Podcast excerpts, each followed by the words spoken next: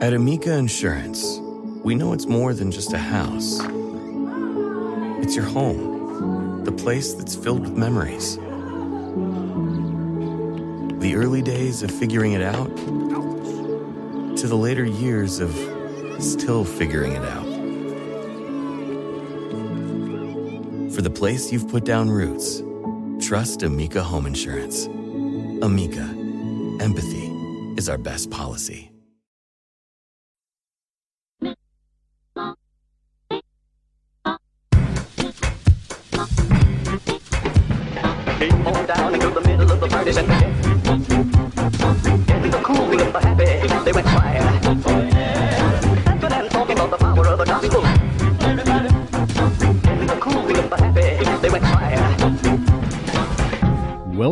To the You Are Not So Smart podcast, episode 8.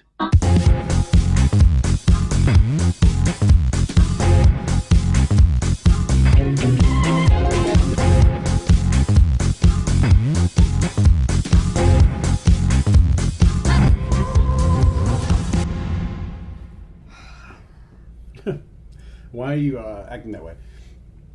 because hate my life in this game. Uh, hit play. That's my wife, Amanda. And the game she's talking about is Papers, Please.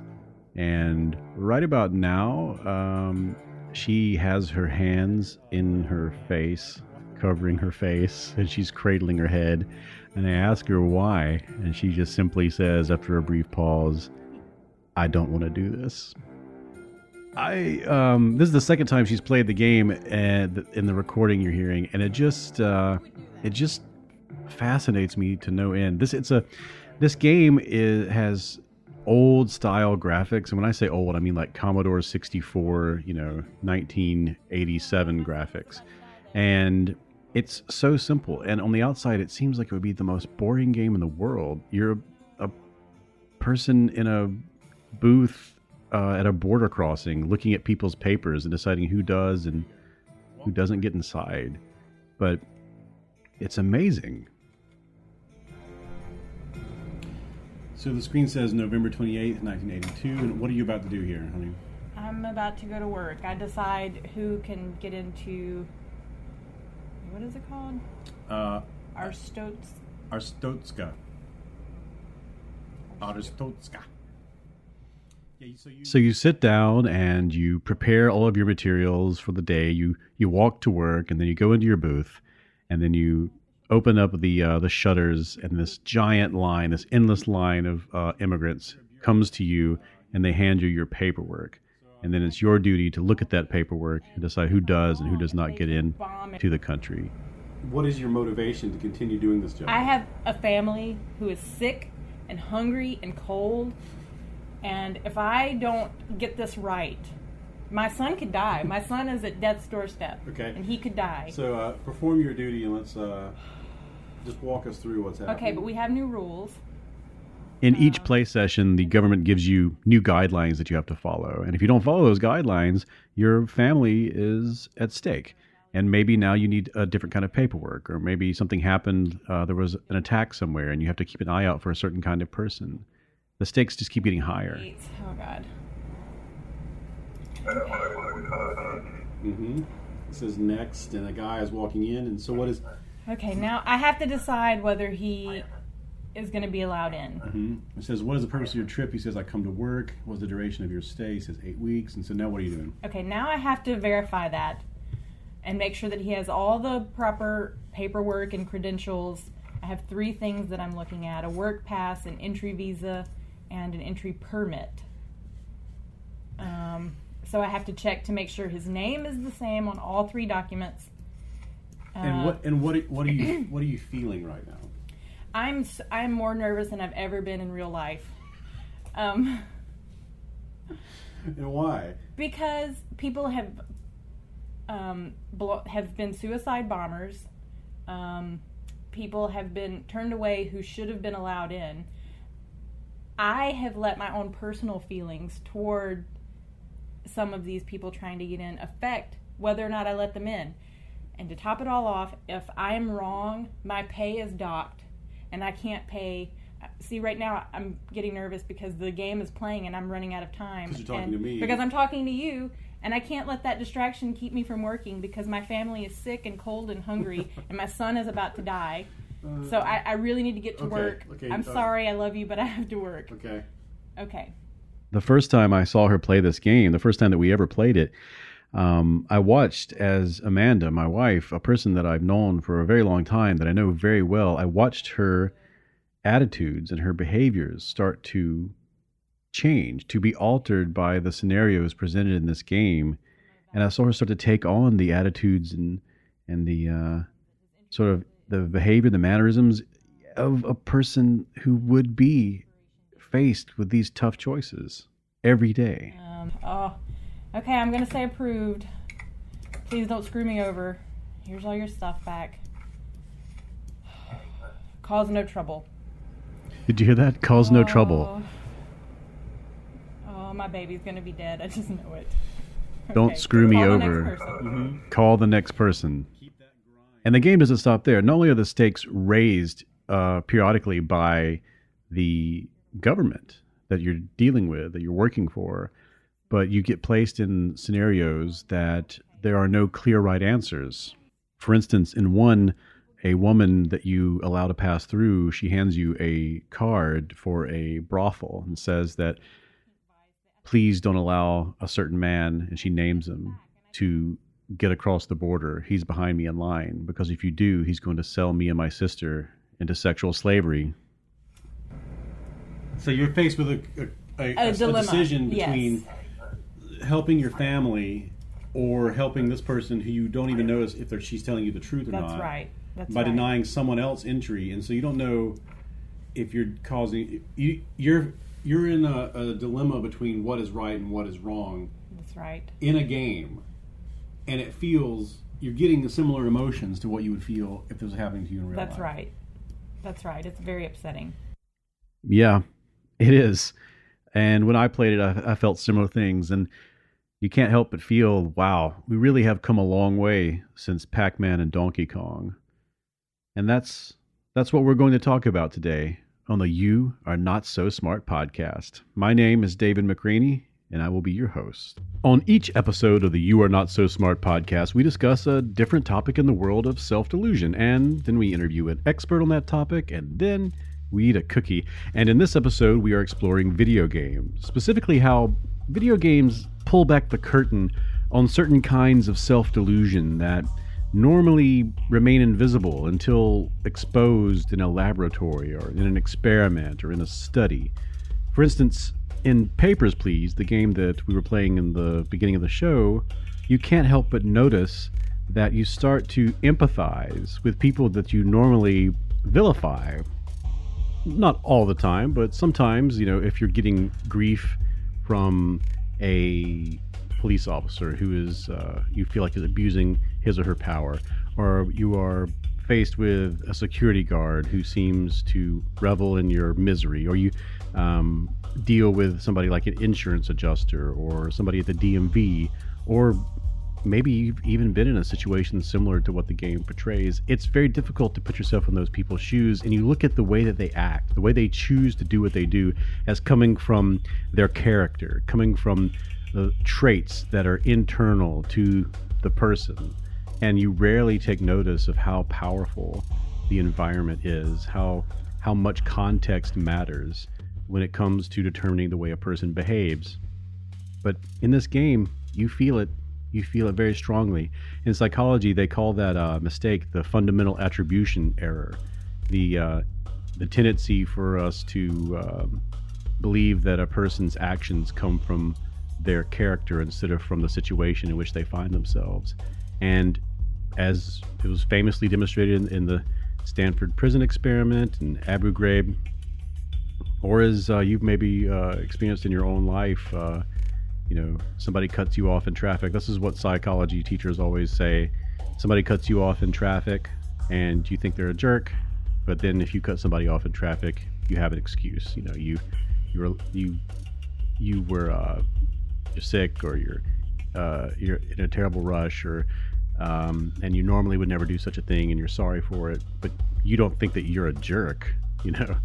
And that's the fundamental attribution error. The um, whenever you make the mistake of not seeing the power, the influence of the situation over people's behavior.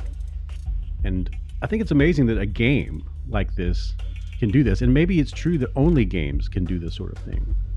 I know that when I played Papers, Please, one of the first thoughts that came to my mind about uh, halfway through it was thinking, oh, okay, so the world, the government that's oppressing these people is also oppressing the people who are working for the government. And and in Papers, Please, it reminded me of other games out there that place you in the perspective of others just through observing your own behavior and then noticing what and why you choose what you choose. It can educate you about your own delusions like no other medium. Uh, games like Spent, in which you, you can play that game for free over at playspent.com. It tasks you with living as one of America's 14 million unemployed, as it says, and then if you can get a job, you have to try to live on minimum wage for a month so you can see how difficult it is to manage your finances on the bottom rung. There are other games out there that will give you a chance to experience a sliver of what it's like to be a slave escaping via the Underground Railroad, or the consequences of civilian casualties after a drone strike, or to feel the crushing influence of corruption as you attempt to eradicate drug cartels in Mexico. Even in mainstream, bigger budget games like Telltale's uh, adaptation of The Walking Dead, you are put into situations where you have problems that have no clear answers and you're asked to pick one of many degrees of awful, terrible paths.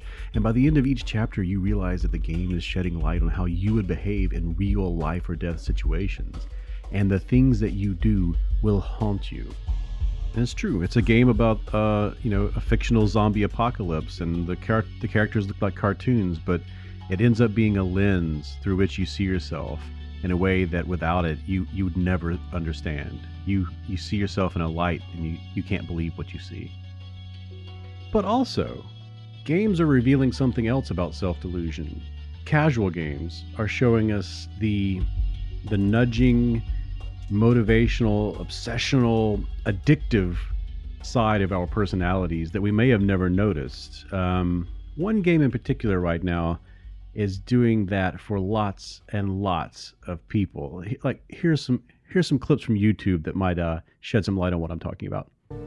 Whoever it is, whatever you believe in, he, she, it, the maker of this world has got to be sick and demented knowing how badly people want it. Yet putting up damn near impossible walls and obstacles at every level of this journey. Dude, it's just Candy Crush. Hey everyone, hope all is well. It's the government's responsibility to inform the public and deal with dangers when they happen. So, what about Candy Crush? How did they let that one slip by? It's pure evil! Ask conspiracy theorist Alex Jones. It's pure evil! So, here are 10 reasons why Candy Crush Saga will destroy your life. Papa, look at this new computer I got for Let's Play Candy Crush. Mario, don't play that game. It's not just candy, it's evil. Evil candy. That's stupid! I'm playing it. Oh my god! Oh, this is a good one. Hold up, bitch. I might actually win this level. So let me just tell y'all about this horrible game, Candy Crush, and why it can suck two deer dicks. Hey, so yeah, that's Candy Crush Saga that all of these YouTubers are warning you about. It's a game. It's a very simple game. It's kind of like Bejeweled. You just match little uh, little icons on there. It's very pleasant. Um, here's here's what it sounds like.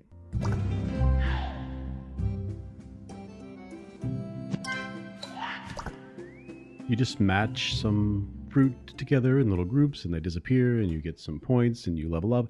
And it has a lot of levels. It has like 400 levels. But there's a very special addictive quality to it that it shares with uh, similar casual games that is causing some people to say, man, this thing is evil. It sucks your time and it asks for money. And um, I think what you see here is a casual audience being introduced to some of the uh, some of the special psychological tricks that have been uncovered or at least exploited by um, other popular super addictive games like World of Warcraft or League of Legends, things that have made headlines in the past, but that have been considered in the realm of gamers, hardcore gamers, people who play Call of Duty, you know, people who live the lifestyle of gaming, not not people like me who just play this game on the subway or uh, while I'm watching television or while I'm on an airplane. The places where people play casual games. So I think it's a really interesting thing to explore the idea of what do games tell us about ourselves and how do these behaviors that games are so great at, at eliciting and revealing how do we see those those behaviors manifested outside of games to help us understand this, our guest today is psychologist Jamie Madigan. He has a PhD in psychology and he is an expert on the psychology of video games. He has a great blog called psychologyofgames.com where he explores uh, different topics in psychology and he then shows how those topics either are exploited or demonstrated in popular video games that both casual audiences and hardcore audiences are, are probably playing right now. Um, he's an industrial psychologist and he has written for several different publications that talk about both gaming and psychology. And he's just great. He's fantastic. You're going to love this interview. And uh, let's let's just get. This show is sponsored by BetterHelp, and I'm very proud to have BetterHelp as a sponsor. I was using BetterHelp before they became a sponsor, and I was very excited to learn that they wanted to sponsor this program. I have recommended BetterHelp to people I know people right now who I've recently onboarded. I had a friend who had a really difficult medical event and was experiencing a completely new range of anxieties and feelings and concerns. And I recommended therapy. I'd never gone to therapy before. And this helped. Now, a lot of us spend our lives wishing we had more time. And the question is, Time for what? If our time was unlimited, how would you use it? And the best way to squeeze that special thing into your schedule is to know what is that special thing? What is important to you? What is that thing that deserves to take that slot, that precious time? How do you make that a priority? Therapy can help you find what matters to you so you can do more of it.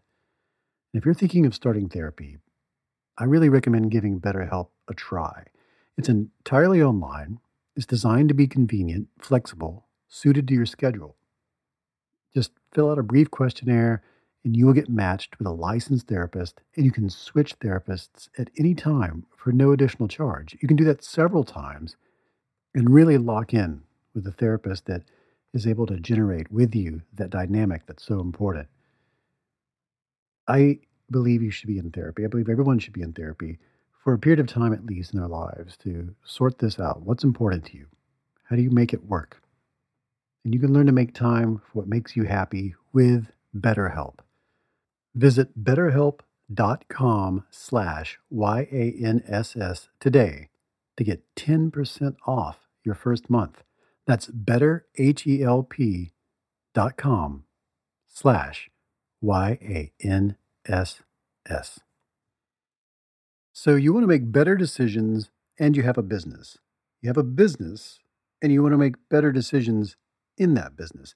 You need some sort of key performance indicators, a system for measuring what you're up to, what you're doing, measurable values that demonstrate how effectively your company is achieving your key business objectives. That's a KPI.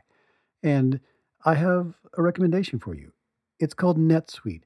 You should be using NetSuite. Here's here's why. So your business gets to a certain size and the cracks start to emerge. Every business that's doing well, even if it's just starting to kind of do well, it'll start to form some fissures here and there. Things you used to do in a day will start taking a week, and you'll have all sorts of manual processes that just there's too many. You can't get to everything and you don't have one source of truth to make sense of it all, to make those better decisions. If that's you, you should know about three numbers. These are three numbers you should know 37,000, 25, and 1. 37,000, that's the number of businesses which have upgraded to NetSuite by Oracle. That's a big number 37,000. NetSuite is the number one cloud financial system streaming accounting, financial management, inventory, HR, and more. 25. NetSuite turns 25 this year. 25, 25 years, 25 years of helping businesses do more with less, close their books in days, not weeks, and drive down costs. And one, because your business is one of a kind. You don't want some sort of operation or app that's just made for whoever comes along. No, you get a customized solution for creating those KPIs that you need. One efficient system with one source of truth made for one business, your business. Manage risk, get reliable forecasts, and improve margins. Everything you need to grow all in one place. When you have everything you need in one place, all these biases, all these fallacies that I talk about on this program, it's an incredible way to apply everything you learn about making better decisions by having one source from which to pull your evidence, your information. Right now, you can download NetSuite's popular KPI checklist designed to give you consistently excellent performance for nothing, absolutely free. You just go to netsuite.com slash not so smart. You get it for free. That's netsuite.com slash not so smart to get your own KPI checklist. One more time, netsuite.com slash not so smart. Right to it. Jamie, I love games, um, and I wanted to talk to you because uh, you're a, what I would consider, you know, a specialist, an expert, uh, someone with a great deal of knowledge in the world of psychology and also in video games, and um, and you write about a lot of things you write about concern motivation because it's really part of uh, good game design is motivating the player to do all sorts of different things. Um, and to seek out rewards, intangible rewards. One of the most um, fascinating things you write about is uh, the Zeigarnik effect. Is that how I'm pronouncing it correctly? Pretty close. That's how I say it. So we'll be consistent at least. Okay. Uh, tell us what that is. How does that work?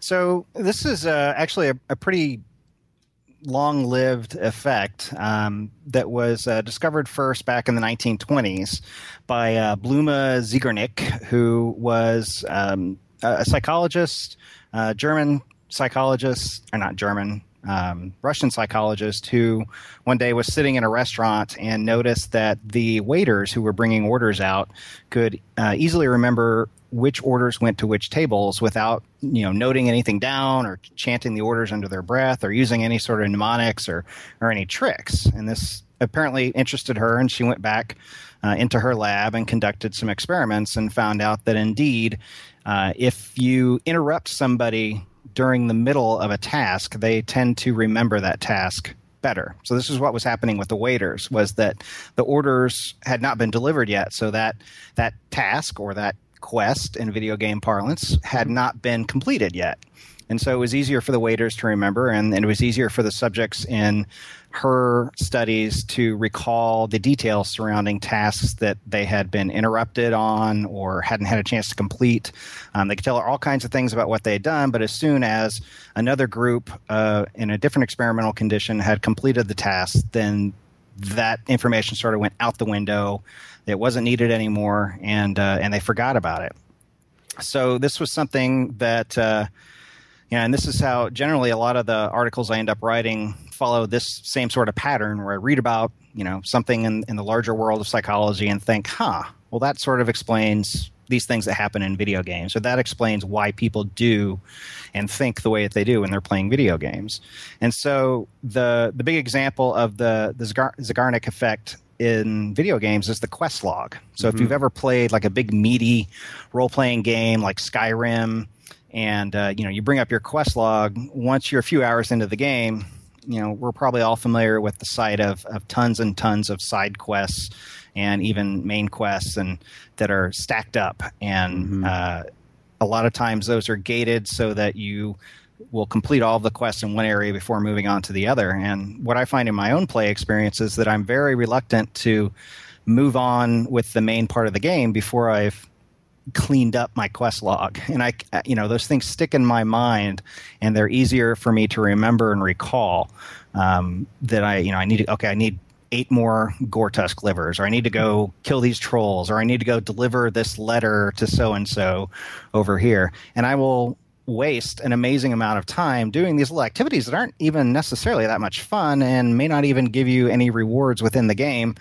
but it releases that mental tension it, you know you feel good about seeing that quest uh, checked off uh, and you know, I think the same thing happens with uh, to-do lists, you know, and productivity tools that allow us to, you know, form our own quest logs. The the document that I use to keep track of my daily uh, to-do items is called questlog.txt. uh, so I, you know, I note all those things down there, and I've kind of hijacked that effect uh, to good use. Yeah. But uh, but yeah, it, it, definitely shows up in video games of, of all of all kinds. And I mean, I I plainly remember in Fallout Three there was um there was this quest where I I had to kill someone and I was I was not go I didn't want to do it because I felt like it was immoral and I didn't mm. I didn't want to hurt this guy. And uh, when I finished the game, there was, that was the only quest that was left in my list because I made sure I went through and did everything else. If I started it, I had to finish it, which is sort of the the main the uh, point of the Zeigarnik effect, right? So, uh, so this person had to die so that you could relieve this well, mental tension. Let no, me guess. No, I still have. It still bothers me right now. Like I, I, I refuse to do it because this moral center says don't but this uh, this effect is still nagging at me in this virtual world that I've uh, you know promised I will never go back and mess with. Yeah. Um, and you see that a lot in sandbox games too, where you um, mm. they put little push pins all over the map, and here's the thing you could do, here's the thing you could do, and you know that if you if you happen to start one of those things, you've got to finish it. Yes. Um, so I was uh, just recently playing Saints Row 4, um, which just came out recently, and it's a big open world uh, game. And the series kind of started off as a parody of Grand Theft Auto, so it's that type of big urban environment. Mm-hmm. And one of the really clever things that they did in this version of the game, Saints Row 4, is that they've sort of bundled up all of these little side activities like doing races or challenges or, or winning at Fight Club. And they, instead of just putting those on the map and you could walk up to the icon and do it, they actually bundled them up under different quests that the non player characters would give you. And I thought that was a really clever way of, of, of getting people to play more of the game when they might think like, nah, the races aren't very much fun. I'm not going to do that. But if it means checking something off right. on that quest log, right. uh, sure, I'm gonna I'm gonna go at least until I get a bronze medal in this race. And how much of that do you think is um, the designer of the game understanding this effect and putting it to good use, or it just is yeah. a happy accident? Which what do you how much of it do you think is planned ahead of time? That's that's a good question. I think it varies a lot from from designer to designer. Um, you know, when I started doing the blog Psychology of Games, one of the the first groups of people that really started reading the stuff and commenting and and and so forth were game designers and game developers. Mm-hmm. And those are pretty smart people and they tend to pay attention to what works and they tend to repeat what works. Right. So I don't know if they know that this is called the Zeigarnik effect or the endowed progress effect and they don't necessarily know about goal oriented behavior and, and, and how to manipulate that. But they do know that putting that quest logs work mm-hmm. and that and that it's enjoyable to check things off and and progress through a game and move from uh, having uh, you know, uh, something that you were oriented towards and that you want to do, and then actually doing it. Mm-hmm. So, I think some of them may get it, and some of them may have researched it, and other ones just sort of intuitively grasp the concept. Mm-hmm. And whenever um, you talk about the um, effect in games, what are some other ways that you've uh, seen this uh, outside of gaming and just uh, at the day to day life of a person who maybe doesn't play games? Oh, you you see it all over. Um, you know, whenever you sign up for a new social networking site or, or even an old one, um, like if, if you've ever noticed, I don't know if you use LinkedIn or, you know, if any of oh, your yeah. listen, oh, listeners yeah. or readers do, but spammed in. Yeah, yeah, because it, I, I constantly get these uh, notifications that say so and so who you worked with 12 years ago uh, recommended you or endorsed you uh, on a particular skill, and you'll go in there and look, and it'll say like they said you really know how to do uh, human resources staffing, you know, for example, in my in my world, and you say, well, that's nice. And the reason that you tend to get those randomly is that uh, LinkedIn actually has like a little progress bar for your mm-hmm. profile, and you can fill in that progress bar by doing things like updating your profile and recommending someone or or uh, you know linking with some people and, and doing these little activities related to the site. So that's a way that they get you drawn in and more involved and get more of your data. And it, and there's reciprocity baked into that too. Mm-hmm. Yep. Um, it's like uh, you, you know, uh, and just if I play about three more games of Call of Duty, I will level up to the next level. So Yeah. so it's worth my time to get in there. That's really interesting that there's a gamification in there uh, in just the LinkedIn process. Mm-hmm. Um, so what is endowed progress? You mentioned earlier. So endowed progress is, is uh, comes out of one of my, my favorite studies that I've read about in, in a while. Uh, a couple of guys, Nunes and Drèze, in a 2006 uh, article in the Journal of Consumer Research. And so, you know, you're probably familiar with like these little customer loyalty cards where you may go hmm. to a Subway sandwich shop and they'll give you a card and it says, you know, buy six sandwiches and then get a free a free one. And each time you buy a sandwich, the person behind the counter takes a little punch card out and, and punches a hole in your card, and the, you come, keep coming back and you get more punches until you get your free sandwich. So what these guys did is they went out to a car wash and they um, had two groups of people, uh, at least two. I think they had a, a control condition as well. But in one group of people, they gave them a card that said you can earn a free car wash if you get 10 punches. But the person behind the counter said, I'll tell you what, special today, I'm going to give you two free starter punches. So they needed to buy 10, but they gave them two for free to get them started. And the other experimental group, they got a card that just said, bring this back, get car washes, and get eight punches, and you'll get a free car wash. So you notice that both groups needed how many punches? Right. So they both need eight, but one already has. One seems like they need ten and have two already marked off. Right. Right. So they both need eight. One of them is, is sort of given a head start, given a bump.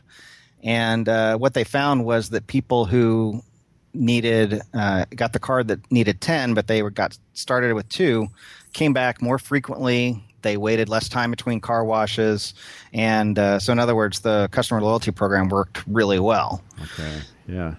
so again, something I read and said, "Huh, well that sort of applies to the way that a lot of game uh, quests and uh, other game systems are developed." So a lot of times in a role-playing game or really any kind of game, you may uh, get a quest or get an activity that says, "Okay, I need you to go out and kill ten rats." And maybe this was because you had already killed two rats, and so you're kind of gotten on your way. And uh, so that's where you see you know this effect coming up. And people who are who feel like they have been started along this path to completing the quest will be more motivated uh, to complete it than are people who who don't.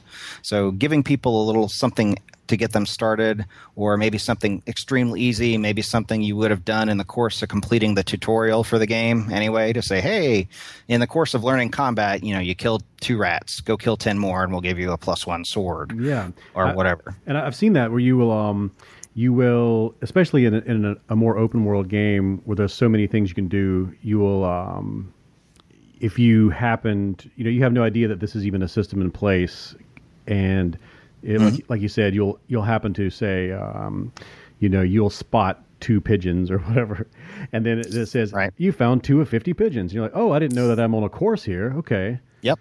Yeah, you just stumble upon the pigeon and it says one pigeon found. You're like, oh, awesome, one pigeon found, yay me.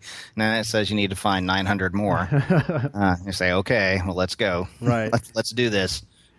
Um, you know, I I um I'm happy that like so many people are discovering uh, gaming in the form of casual games. Um, I love uh, Plants vs Zombies, and, and my wife she loves Plants vs Zombies. Mhm. Um, Have you played the second one, the new one? I have played the second one. I actually um, I read a review on Wired that said, "Yes, I know it's terrible that you have to uh, that has the whole pay to win system installed into it. Uh, so it's free to play, but you can uh, pay to just complete levels and things."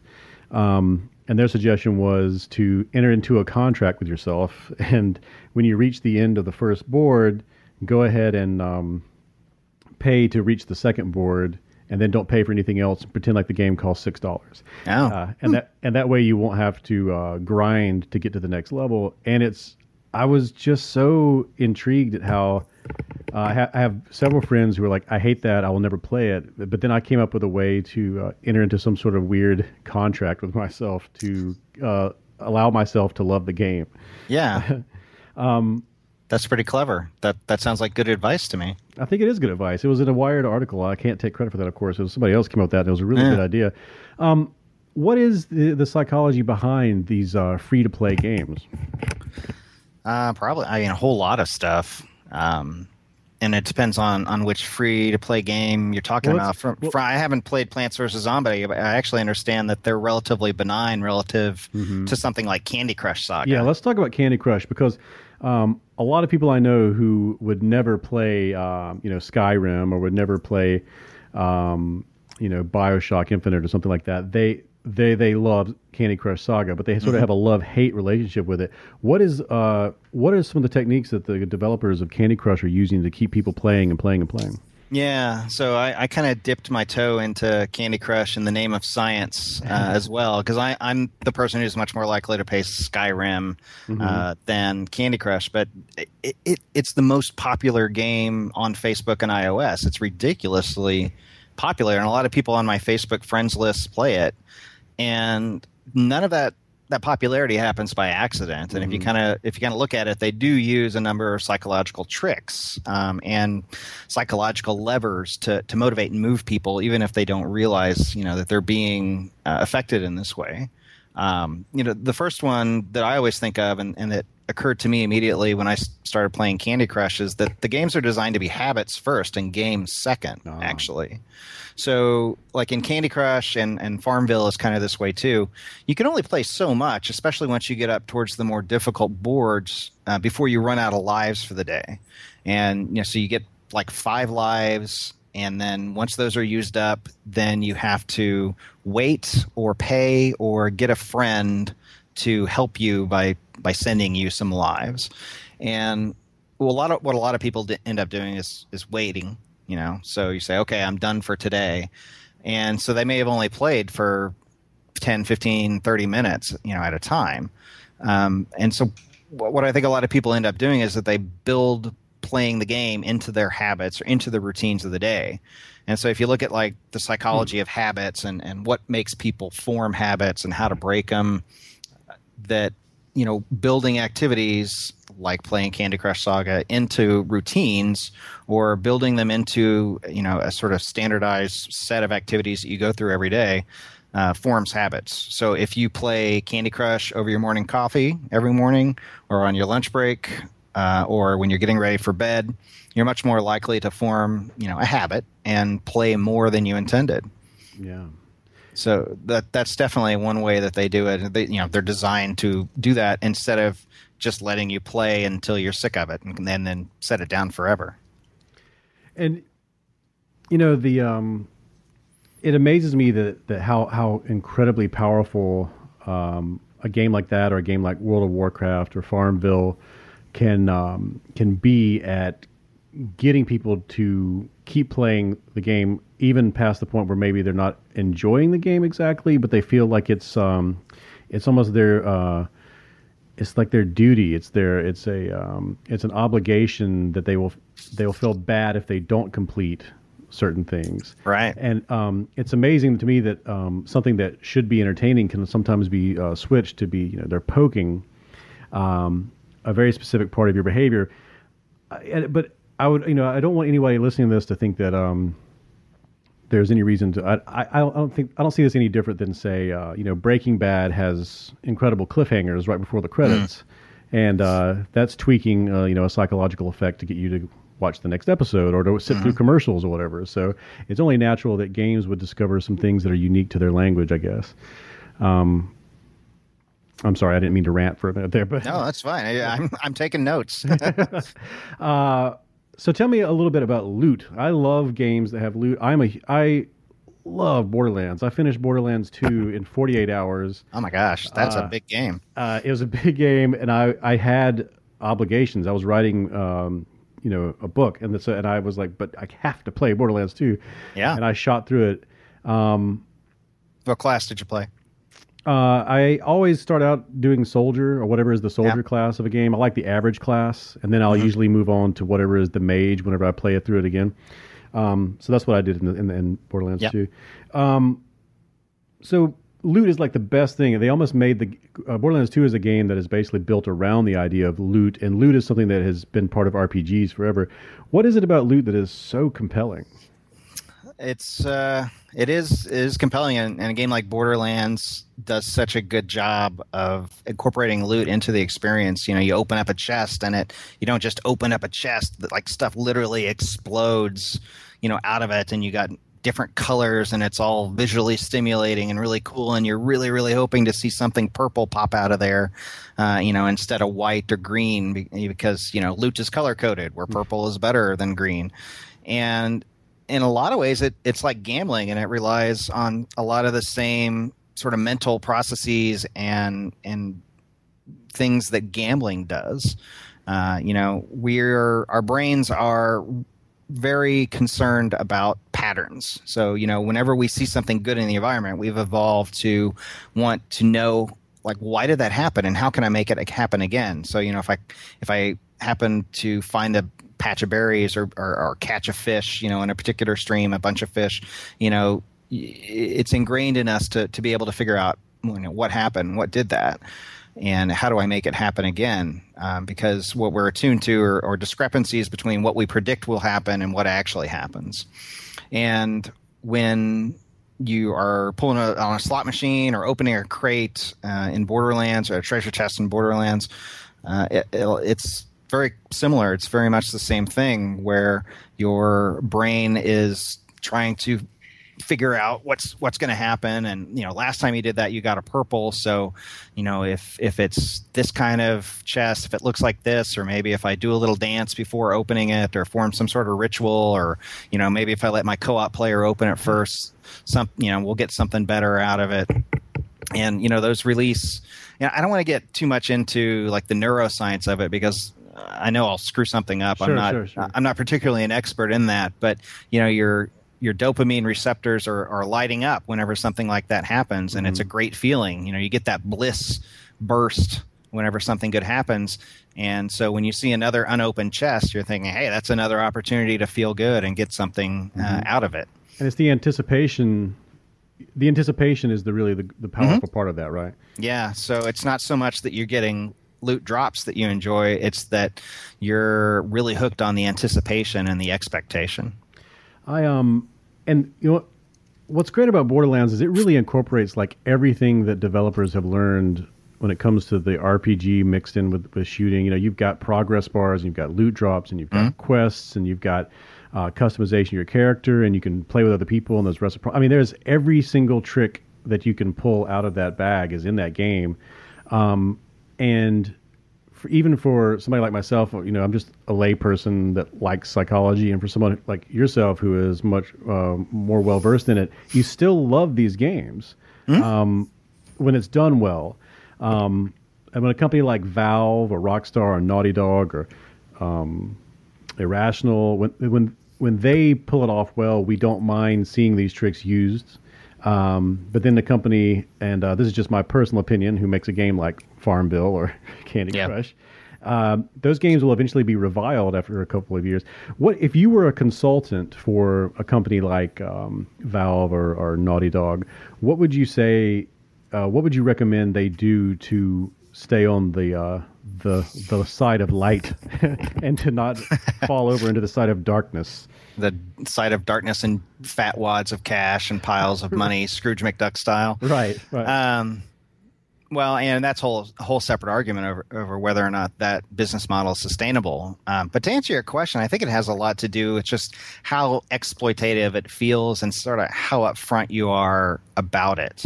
Um, Valve is a pretty good example. Um, you know, Team Fortress 2 is is my go-to sort of. I got 20 minutes to kill. Want to play a little bit of mindless shooter uh, type action, and it's now a free to play game, which means that you can download it for free and play it. And then they make money off of that by uh, having people buy cosmetic items. So you can buy hats and new weapons and sort of outfits and things to accessorize your your little dude. And they are they're they're pretty shrewd. They do you know they have a really knowledgeable economist working full time on them on staff to sort of run their virtual economy, and they have a psychologist working there as well um, that that is doing this sort of stuff. But they're really on the level about it. You know, you go into the store and, and things cost dollars instead of some and instead of diamonds or Smurf berries or you know the the sort of uh, funny money or fake money that you see in a lot of uh, in-app purchases. Um, you know, they're they're upfront about how often loot drops and the nature of it, and then they give you tools to either use the stuff or sell it on a marketplace where you can uh, then put money into like your your Steam, which is their digital distribution system, uh, where you can use that money to either buy more cosmetic stuff for your Team Fortress 2 or your Dota characters, or you can actually buy games, real video games with that money. So I, th- I think it's a matter, and this is what I would advise, is, is being upfront about it. And, you know, I think free to play models are here to stay, and because they work and they offer an alternative that a lot of people find appealing. And I think that it's going to be a, a cultural, generational thing when, you know, people who are growing up with these types of business models now, um, they're they seem mostly fine with them, and they're gonna grow up to be people who have kids who are fine with them. And dinosaurs like you and I may may die off uh, eventually. You know, or just give me my sixty dollar box, and I, that I just want to play that and never give you another dime. Right. Um, that's changing. I think there'll be both, uh, but you know, you're not you're not going to get away from it. It's it's here to stay. Yeah. So I guess just respect your, you know, respect the the gamers. Uh, they're smart people. They'll figure this stuff Yeah. out. Yeah. Yeah, gamers tend to be smart and they they tend to see what's going on and they tend to read websites like psychologyofgames.com and uh, you know they, they they see this sort of stuff, but that's just the thing. Even if you do understand it, you can still get caught up in it. Yeah. Um, before uh, we we uh, part, there was a there's something that you wrote about that I'd never heard of before. That is um, seems like something new in games, and I, I love it. It's so weird. It's uh, benign uh, versus malicious envy. Oh yeah. Could you sort of uh, unpack that? So this was some research that I read about when I was looking into how cosmetic items affect people. So you know, I was just mentioning that uh, you could buy a new skin or a new weapon or a new hat, and then games, massively multiplayer games, this factors in a whole lot because you can go on quests and and buy stuff either in the game or earn it in the game that looks really cool and sort of you know if you're the dude with the big humongous shoulder plates and the giant flaming helmet and the you know the broadsword the side the size of a barn uh, then you know that you look pretty badass. And people uh, look at that and they'll say you know that's something that I want. That's you know I, I'm I'm envious of that. And benign envy is where you look at something that somebody says and you say, I want that, but I recognize that that person earned it. So, you know, you look and they played 400 hours of this game and they're in a top tier guild and maybe they have no life and I, I don't really want to play, you know, be obsessed with the game to the extent that they are. But yeah, all right, that's cool. They got it. You know, carry on. Good job, man. Um, but malicious envy is where you look at somebody and you see, okay, they have something cool, but you don't feel like that they deserved it. Maybe they bought it off eBay, or maybe they have, you know, they're living in a fraternity house where uh, people take turns playing the game, and so they got like all the unlocks in Call of Duty and, and have all of these upgraded items and weapons.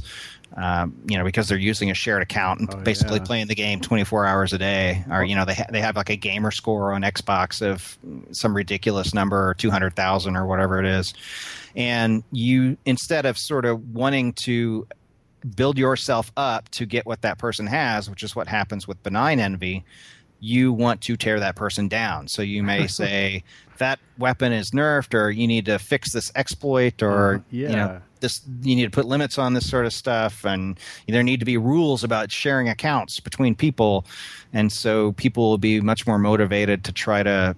You know, in either case, they're motivated to reduce the discrepancy between the target person and themselves. You know, they want what that person has, but they go about it in very different ways, and it has big impacts on on their attitude towards the game and how much they enjoy the game. And and so, are some designers incorporating um, malicious envy into game design?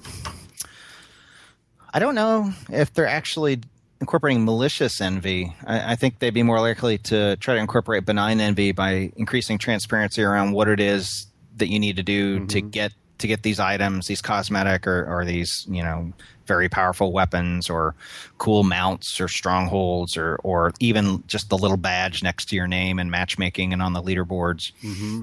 Um, they're they're much more likely to do that to build either resources into the game or uh, rely on a player community to develop you know anything from a from a wiki uh, to an official website that sort of explains how everything works. Right. See, I would like to see um, like whenever I find somebody boosting in um, Call of Duty, and for mm-hmm. anyone who's not familiar with that, what what they do is a person will um, join. You know, in a Call of Duty match, it's your it's your team versus another team trying to achieve some sort of goal, and what boosters will do is that one person will get on the opposing side mm-hmm. and their friend will get on the other side and they will pick a place on the map where nobody would suspect them to go and they'll go over there and agree to let one guy get killed over and over again so that he can um, rank up and be able to unleash whatever kill streaks. Kill yeah. streaks, right? Yeah. Uh, because after so many kills, you're able to do something impressive in the game, and then that sort of like nuke the entire map, right. for example. so that starts that starts a ball rolling where that person gets more and more powerful, and they eventually are unstoppable. Um, whenever I find people doing that, in a Call of Duty game, that's it for the rest of the night. That's all I care about is finding those people and destroying them, and I will chase them from yeah. From game to like they'll leave that game and go into another match, and I'll say, "Well, I'm I'm right behind you." And I, follow them. Right. I would love to see, um, and it is maybe this is impractical, but I would love to see um, uh, Treyarch or whoever is producing the next Call of Duty game to um, incorporate, like, reward me for that activity. Mm. I mean, um, and give me some sort of special. Um, some sort of something that I can show to other players that I'm like uh, the kind of person who will find those people and kill them. Or you know what, you know what I'm saying? Yeah, I do. And and one thing that that makes me think of is the honor system in League of Legends. So if you're not familiar with it, League of Legends is is a MOBA, which is an acronym for massively online battle arena. Mm-hmm. So it, it's team based. You got two teams of people, you know, real human beings connected to the internet, facing off against each other. Um, incredibly competitive, and that scene sort of had a reputation for being very nasty. So and, and, part of the reason is that matches take a really long time so you're investing a lot of time and if you got some scrub who is just screwing things up or somebody who's new to the game or somebody who's intentionally messing things up just to somehow derive joy out of that um, you know people will tear into them and people will be very unfriendly so uh, Riot Games, who makes League of Legends, uh, instituted what they call an honor system, which is basically a, f- a way for players to give each other kudos and offer positive reinforcement hmm. for good behaviors. So, and if you were to do something like what you were talking about, if you know, if you were to pursue griefers across matches or or report them or uh, you know, or or talk them out of doing what they're doing. You know, maybe maybe even take some radical, uh, you know, crazy step like reasoned explanation uh, to get things done. Then other players would be able to reward you with these honor points, and then those honor points are really only good for cosmetic things at least i think at the moment you know and you've got an honor rank and you get little icons next to your name and people can see that yeah you're a pretty classy guy right. uh, and, and, you're honorable so yeah. there there are people experimenting with those types of systems. That's great. And you know, and to circle back around, you know, you know, games do draw back the curtain on a lot of other behaviors, and you know, some of that that stuff. Yeah, it's cosmetic, but so much of you know normal real life meat space life, the things you achieve are purely cosmetic. You know, so yeah, it's all about what you know do you value and what is uh, you think is worth your time and um, what are you who are you trying to display that to and everything. Yeah. Um, look, I could talk to you forever on this stuff because obviously our interests intersect here. Uh, but I, I, am going to uh, let you go. Tell me, uh, tell tell people who are interested in what you're working on and what you're going to be working on next, how they can find you.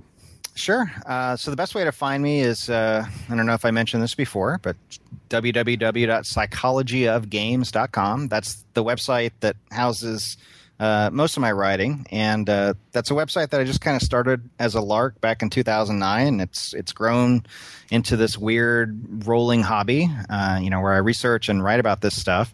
Uh, I also write occasionally for psychologytoday.com, gamasutra.com. Um, but psychologygames.com will point you to all to that. And you can follow me on Twitter at, at Jamie Madigan, J A M I E M A D I G A N. And uh, I tweet about uh, stuff that I run across that's relevant to psychology and or video games. Awesome. And um, are you working on some sort of big project in the future? I I, I am. So I am. Uh, I'm hoping to write a book about the psychology of video games and how, uh, actually, a lot of the things that we've just been discussing, how you know what we can learn from psychology and video games that informs our behaviors outside of games. You know, in quote unquote meat space or, or the real world. Right. And uh, I've got a, a proposal, and I, I, secured a literary agent, and she's uh, helping me shop that around to publishers. So hopefully, I'll you know have something to show, and and we'll have a book deal someday soon. Uh, I hope so, man. I wish you all the best of luck, and thank appreciate you. it. Thank you so much for coming on. Thank you. It was fun. I am proud to announce that You Are Not So Smart's podcast is now part of the Boing Boing podcast family. And part of being in that family is being neighbors with great podcasts like Apps for Kids, which is a podcast that um, Mark Frauenfelder and his 10 year old daughter, Jane, uh, do. And it's just so cool. And it really uh, kind of goes with today's podcast because their most recent uh, episode, they talk about Plants vs. Zombies 2. And the podcast is about cool smartphone apps for kids and parents. And if you want to find out the uh, the best stuff out there that you can share with your children that's uh, cool and safe and interesting, I highly recommend this podcast. That's Apps for Kids. And now it's time for cookies. On each episode of the You Are Not So Smart podcast, I read a piece of self delusion news or a scientific study while I eat a cookie baked from a recipe sent in by a listener or reader. You can send in your recipes to David at youarenotsosmart.com, and if I pick and bake and eat your recipe, you will get a signed copy of the You Are Not So Smart book or my new book, You Are Now Less Dumb. You can pick either one and I will sign that and send it your way. I also post the recipe and the winner and the photos and everything else that I've talked about, links to everything at youarenotsosmart.com, as well as uh, I send the recipe over to the You Are Not So Smart Pinterest page. So this week's winner is Violet Sinakar, and Violet, um, I'm assuming it's a she. Uh, Violet, uh, she's sent in a recipe for something called white chocolate oatmeal cookies, an unassuming name. But this cookie that I hold in my left hand as my right hand trembles in uh, uh, anticipation of ecstasy. It is a just this beautiful sort of um, beige cookie with like stuff sticking out in every direction, like a Katamari Damacy ball. Oh, keeping it in the theme. Um, okay, so this thing is like um, it smells amazing already. Like I'm not even in the room where these cookies were baked, but I can smell it. Oh, and um, I want you to know that two sticks of butter went into the uh, the batter. This has the there was a cup a cup of butter. So this thing is I think mostly butter. I, am going to assume that each cookie is 30% butter. So obviously it's going to taste fantastic. It's butter with white chocolate chips in it, uh, with in, in a uh, a matrix of oatmeal to hold it together. Uh, so I'm going to taste this cookie. I'm going to get away from the microphone so you won't hear the disgusting sounds of my uh, uh, pre-digestion. So hold on one second. Moving away from the microphone. Here we go. Oh, oh boy.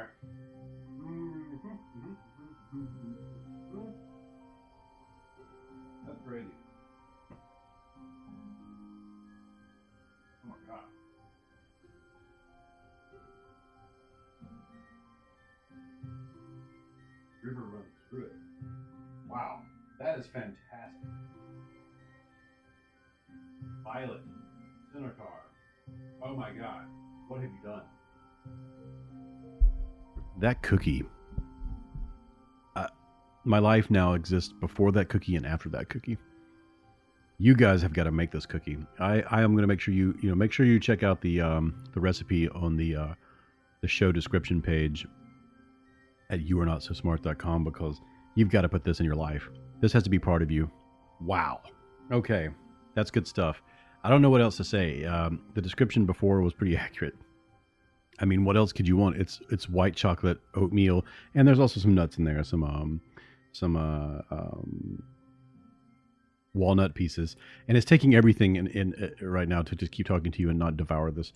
Oh, it's great. I highly recommend it. Check it out. Um, and let's talk about some interesting news in psychology. This came out as a news release from the University of British Columbia. You can find it at news.ubc.ca under the headline "Poverty Impairs Cognitive Function," and that's what that's what these uh, researchers are um, are discovering. What this evidence is leaning, uh, having them uh, lean toward, is the idea that, um, as they put it, there's a certain amount of mental bandwidth that we can apply to any problem. And a person who is experiencing the effects of poverty in their lives has less of that bandwidth to spend on other things like education or um, like learning a, a, a new job skill or just simply managing their time and, uh, as they say in the article, other steps that could help break out of the cycles of poverty.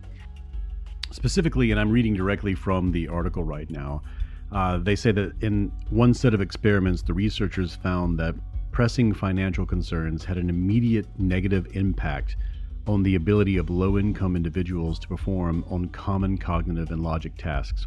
And the uh, release goes on to say that, on average, a person preoccupied with money problems exhibited a drop in cognitive function similar to a 13 point dip in IQ or the loss of an entire night's sleep. And uh, this next paragraph, this is also still reading from this release. In another series of field experiments, the researchers found that farmers showed diminished cognitive performance before getting paid for their harvest compared to after when they had greater wealth. These differences in cognitive functioning could not be explained by differences in nutrition, physical exertion, time availability, or stress. According to the study, the mental strain of poverty differs from stress, which can actually enhance a person's functioning in certain situations. And that's uh, all that comes directly from the article "Poverty Impairs Cognitive Function" over at the uh, University of British Columbia, and it's it's interesting because this is um, there's this is one of those privileges that people who don't have to worry about this kind of stuff don't realize that they have and that gives them some sort of edge. So if you have just at least enough money to go out and eat whenever you feel like it, um, to buy tickets to see a movie whenever you feel like it, if you don't have to manage your money around um, basic necessities and then the very basic uh, niceties of life, you don't realize how how freeing that is on your ability to pick up other skills and to um, to devote your attention to other things that maybe give you even more of an advantage in the future. Um, according to this research, there's a very specific kind of um, of uh, hindering of, a, of that a, a, specific kind of governing on the uh, ability for the brain to function that comes specifically from wor- worrying about money, money itself, worrying about uh, how you're going to uh, pay for things, how you're going to earn that money, what are you going to do about losing that money. Thinking about bills and thinking about your financial well being is a completely different kind of cognitive stress, a cognitive uh, load from um, other types of stress it's an amazing bit of research. Check out the uh, the article, and uh, I'm looking forward to see what happens in the future as far as like how this adds to the realm of understanding decision making and understanding um, judgment, and how um, how there are many more um, individual factors that affect that than than maybe we we understand at this moment. That is it for this episode of the You Are Not So Smart podcast. You can find links to everything that we talked about today over at youarenotsosmart.com. You can also find out about both of my books, You Are Not So Smart and You Are Now Less Dumb. And you can also buy merchandise in the form of t shirts and mugs over there as well. Thank you to Jamie Madigan for being our guest this uh, episode. And you can check out all of his stuff over at psychologyofgames.com. And as I mentioned before, this podcast is now part of the Boing Boing family of podcasts, and you should really check out the other stuff they've got. Check out boingboing.net for more fantastic podcasts.